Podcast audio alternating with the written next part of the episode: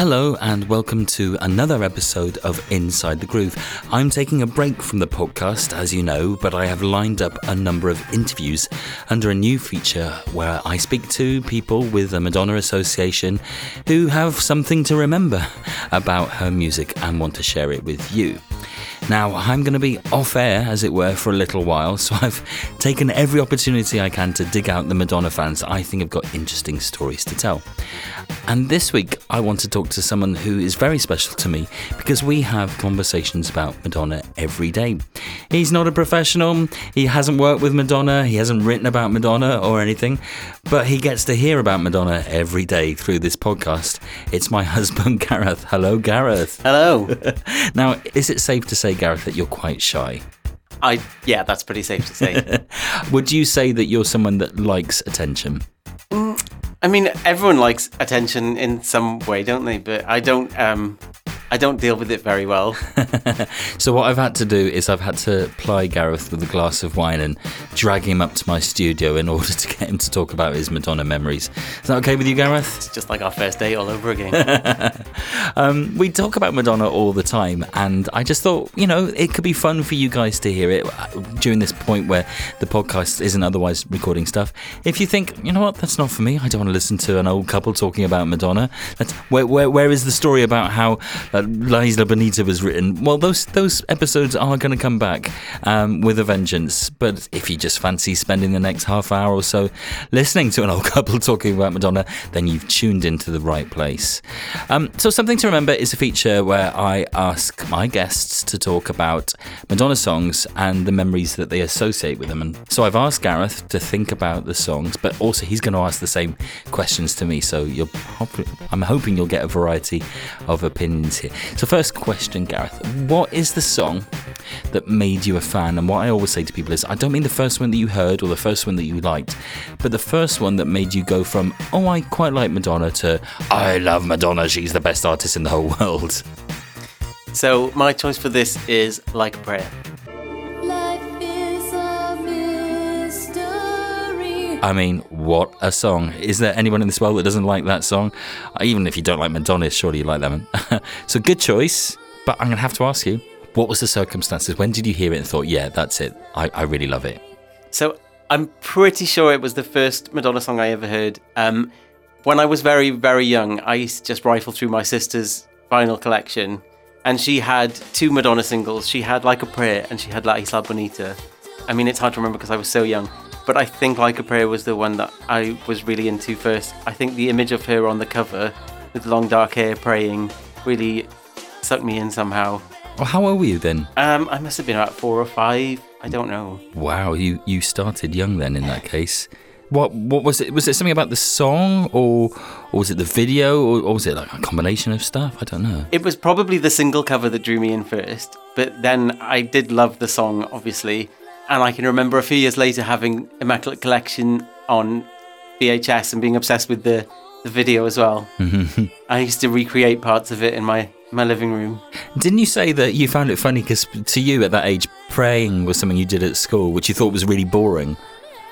Yeah, I think the only context I had for praying at that age was sort of like school and Sunday school. And it just seemed like such a, you know, not fun thing this really fun song that called Like a Prayer. Like I didn't know what it was about.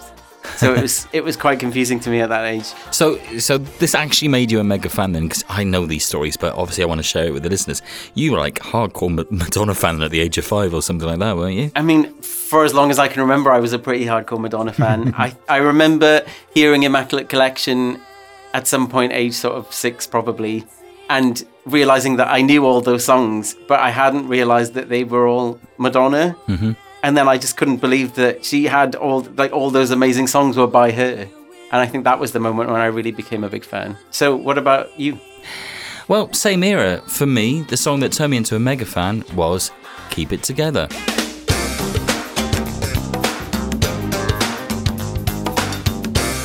So, why is that your choice?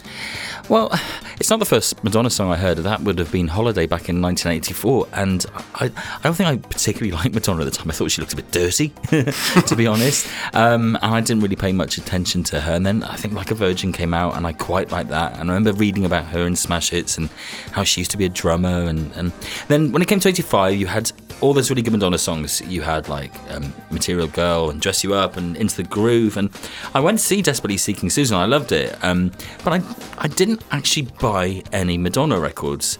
I think that's partly because I didn't have much money then when I was 15 and I didn't buy records unless I was really like hardcore. So I guess I wasn't hardcore Madonna at that point. I was given True Blue for my 17th birthday, but it wasn't until the Like a Prayer era that I actually became a proper fan. And I can tell you the moment it happened, Like a Prayer was a single, and I'd heard it on the radio, seen the video, liked it. And then one lunchtime, I was walking into Rival Records in Broadmead in Bristol, and they were playing a song, and I thought, oh, this sounds like Madonna. Oh my god, this is good. Well, this is really good. This is fantastic. And obviously, the lyrics were keep keep it together. So I picked up the CD. I thought, yeah, I'm going to get this. It sounds like it's going to be worth the money because CDs were actually quite expensive back then. You won't remember this because it was 1989, but they were more expensive then than they are now. A, a CD album was about 16 pounds, um, so it was a lot of money. Um, anyway, the rest, as they say, is history from that moment onwards. I mean, that summer, me and my friends listened to the album all the time. We were all obsessed with Madonna. And you had Express Yourself and you had Cherish. And before you know it, there was Vogue had come out and, and the Immaculate Collection, and we went to see Blonde Ambition. I, have I've wavered over the years where I've, my interest in her has gone up and down. Um, but yeah, I, I would say I was a pretty hardcore fan ever since then. Um, okay, moving on. The next one I want you to tell me is the song that you think is is underrated. The, the song, it could be a single, it could be an album track that you think doesn't get enough attention. What is it? It's Bitch I'm Madonna. You're gonna love this. Oh, this is a funny one in our household because it's not one of my favourites, is it? No, it isn't. but but you like it, and I think you you need uh, to tell us listeners why. So, the reason why I think this is underrated, I think it's great. It's such an fu to all the people that say Madonna should, you know, act her age and make more mature music, and she comes out with this just like really fun, really immature song. I really love it. I listen to it when I want to like psych myself up for something. I just listened to it before doing this actually. I heard you listen to it. Is that what you were doing? Yeah. yeah, it's. I just think it's great, and it's co-produced by Sophie, who I think is brilliant as well. So yeah, love it. And I mean, I, I agree. The video is great, and also there's that performance that she did that the video is based on. It is really good. There, I, I will let you have that. The Jimmy Fallon performance. Yeah, yeah. yeah. I, I love all the little cameos, and it's just it's just a lot of fun. It's difficult, isn't it? Because if somebody likes something but you don't like it, you've got no right to tell them that they're wrong for, no, you for don't. liking it. But I will say, it kind of reminds me of another artist that you like that I don't like, and I think you are wrong about it. Um, it reminds me a lot of Charli XCX. Someone else who's worked with Sophie quite a lot. But you know, it's your choice. But you're entitled to your wrong opinion. Thank you very much. um, so, what's your choice for this? My underrated one. Uh, I mean, there's so many, isn't there? I'm gonna go with "You'll See."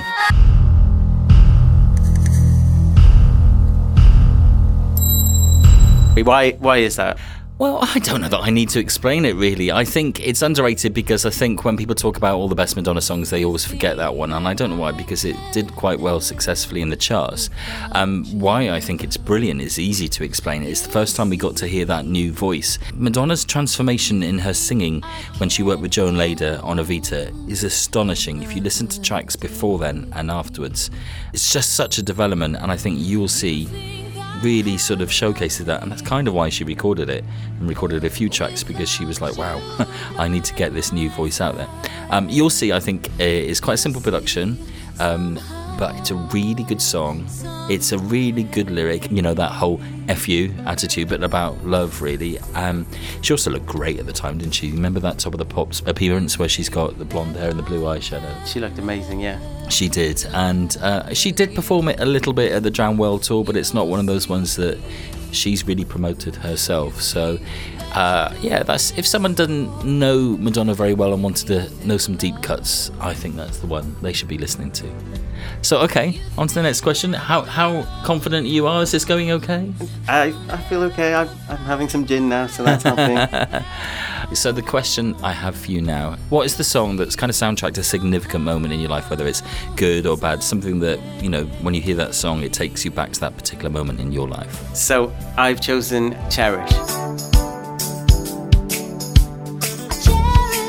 Now, I'm going to play everyone another version of Cherish in a minute because I know why you've chosen it. But do you want to explain to the listeners why you've chosen Cherish and what moment in your life it reminds you of? The moment it reminds me of is our wedding day, where my niece performed it with a live band. Um, I think we should let people hear that. So this is Bethany Shea, Gareth's niece, performing Cherish at our wedding two years ago.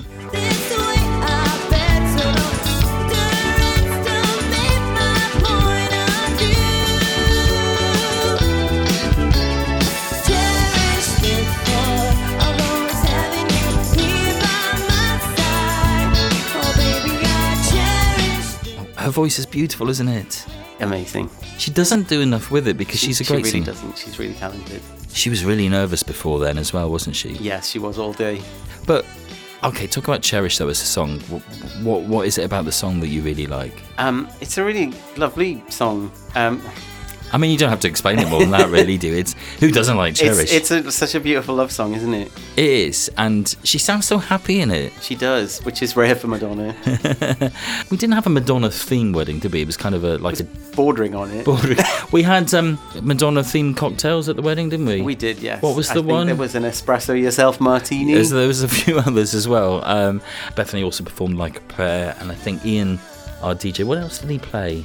I think he might have played deeper and deeper. I can't remember already. Yeah, no, it was a great day, and it's really it's really nice to have Madonna soundtrack a, an important moment in your life. Yeah. And what would be your choice for this? Well, this is an interesting one. they all are.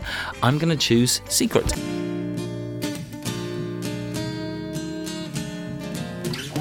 Things haven't been And why have you chosen Secret? Well, it takes me back to 1994. And I had just moved to Paris with my then boyfriend Ross. We'd kind of given up our lives in the UK and we moved over to France and we didn't have anything, no jobs, nowhere to live, and it was an adventure. It was a really exciting time. Um, it was also quite tough, more tough than it should have been. We ended up renting a flat and finding that it was being sublet and we were chucked out of there. We had some money stolen, so we were really hard up. And obviously, it's difficult anyway because my French wasn't great. Ross's was a little bit better. It was a tough time, but I, do acknowledge that we'd chosen that. But um, yeah, we were pretty poor. And I started working in a restaurant and I had a very low income, but I would get tips. And if I had some money to spend, I would wander down to a shop in Paris, and we've, I've been there with you, so you know it, Yeah. called Lucky Records, which sells a lot of music that uh, gentlemen of a certain persuasion like. and they had a lot of Madonna stuff there. And they also stocked Icon magazine, which is the official Madonna fan club magazine. And that cost 50 francs, which is about five pounds. And it would really annoy Ross because we would like be living off Kit Kat sandwiches because that was the only way we could get energy. And if I got a tip, I would spend it on, on a copy of Icon. Um, sorry, Ross. Uh, but um, of course, then Bedtime Stories came out, um, like a, about two months after I lived there, and so that whole album reminds me of living in Paris. And we were really lucky. We lived um, very near um, the Louvre, um, Palais Royal. And I would wander around uh, Jardin de Tuileries listening to uh, bedtime stories. But you know, "Secret" is the song that was on MTV and soundtrack everything. And also, let's face it, it's a really good song. I don't know anyone that doesn't like it. It's very simple, voice is lovely in it, and it's a really great sentiment. So, yeah, that's my choice. So, next one. Hmm, this is going to be an interesting one. What song, if you could erase from Madonna's back catalogue, which one would you choose to delete? So I would delete uh, Girl Gone Wild. Oh my God, I'm heartily sorry for having offended thee. And I did. Wow, that's a contentious one because I know a lot of listeners of this podcast really like that song. So be careful what you're saying. Why would you delete Girl Gone Wild? I just think it's a bit basic and a bit pandering. I feel like it's Madonna doing what she thinks her fans want her to do. I think it sort of encapsulates the problem with MDNA as a whole. Yeah, the whole thing is all a bit like, will this do? Um, I don't feel that she put the most effort into that album, and I think it shows with a lot of the tracks. It's yeah, it's an interesting one. I completely agree with you, but at the same time, I do know that lots of Madonna fans like that, and they might be like, "Oh, that's a bit insulting." But I think you're right. I mean, the whole MDNA period seemed a bit confused to me. And it's not the only bad song on that album, is it? No, and there are some good songs on that album, but as a whole, I just feel it's probably her weaker. I'm not trying to insult anybody's taste in music. You know, I'm sure a lot of people don't like Bitch I'm Madonna, so. But what about the video though? Because um, you know, it's she looks amazing in it. She does look great. Uh, It's a bit like a sort of moving photo shoot, though, isn't it? Again, I feel it's a bit sort of pandering to her gay fans with the dancers in heels. I don't know. It just, it just, I, I think we're so used to Madonna surprising us and not necessarily giving us what we want, but um, giving us what we what we didn't know that we wanted. And it is kind of I do get what you're saying. Yeah, it's kind of a rehash of the Benny Benassi celebration remix. yeah, Um, yeah. um. Anyway, what's your, which song would you delete? Okay, this is a really tough one. There's a lot of Madonna songs that I don't think are her best. Um, I'm going to choose one that I really like and I think is a really good song. But I'm going to choose to delete it because I think her legacy would be greater if this particular song wasn't released as a single. So I'm going to say American Life. Do I have to change my name? Will it get me far? Boo. you don't agree with my choice, do you? no, but please explain why. I- It's a tough one because, I, I, like I said, I do really like the song. I really like the song. I think that Madonna has had ups and downs in her career. Sometimes they're justified, um, but very rarely are they, you know, wrong. It's more about public perception, and so she really stuck her, her neck on the line uh, for her gay fan base, and you know, for pushing things forward uh, for for women. And I think Erotica was a good example of her getting it right. Um, but there are a couple of episodes in her career where I think she didn't quite do the right thing. And I think American Life is one of them. And I think for non Madonna fans, this is the point where they stop and laugh and go, oh, oh my God, please.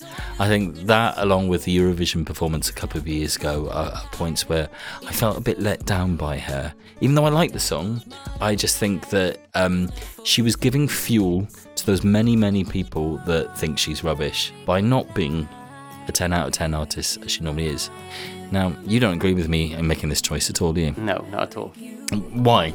I love American Life. Um, I probably thought the rap didn't sound great at the time, but I think it's actually um, improved over time. I think uh, if that came out now, it wouldn't be such a big deal. I think we're in a sort of a post genre kind of era now where those sort of lines don't really matter as much. Like a white female pop star rapping is not such a big deal. Well, I, it's funny. I heard someone say the other day, if that was a young black artist rapping that those same words, no one would say it was bad, and they are right. And it, but it's not because they're a young black artist. It's because Madonna has an audience and people stop and listen to her.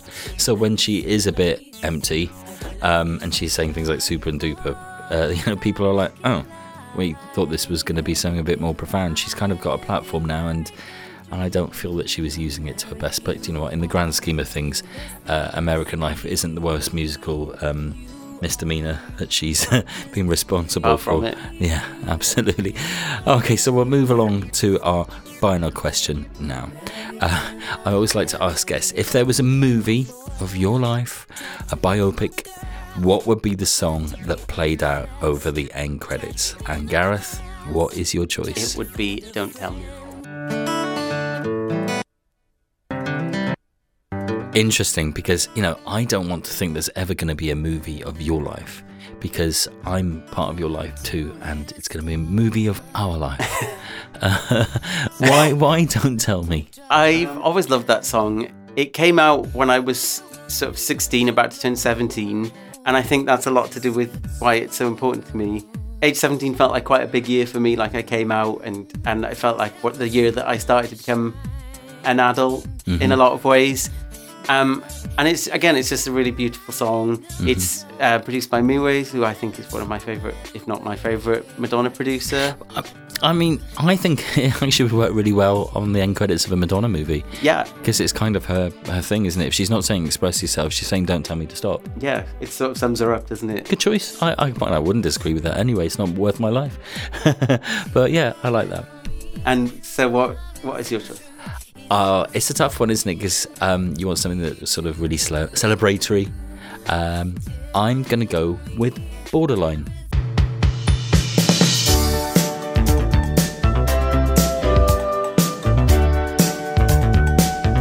And why have you chosen Borderline? because I'm a creative. because I'm a creative person and I've worked in drama, I can see it working really well. See, So you've got that lovely Rhodes piano intro. And then.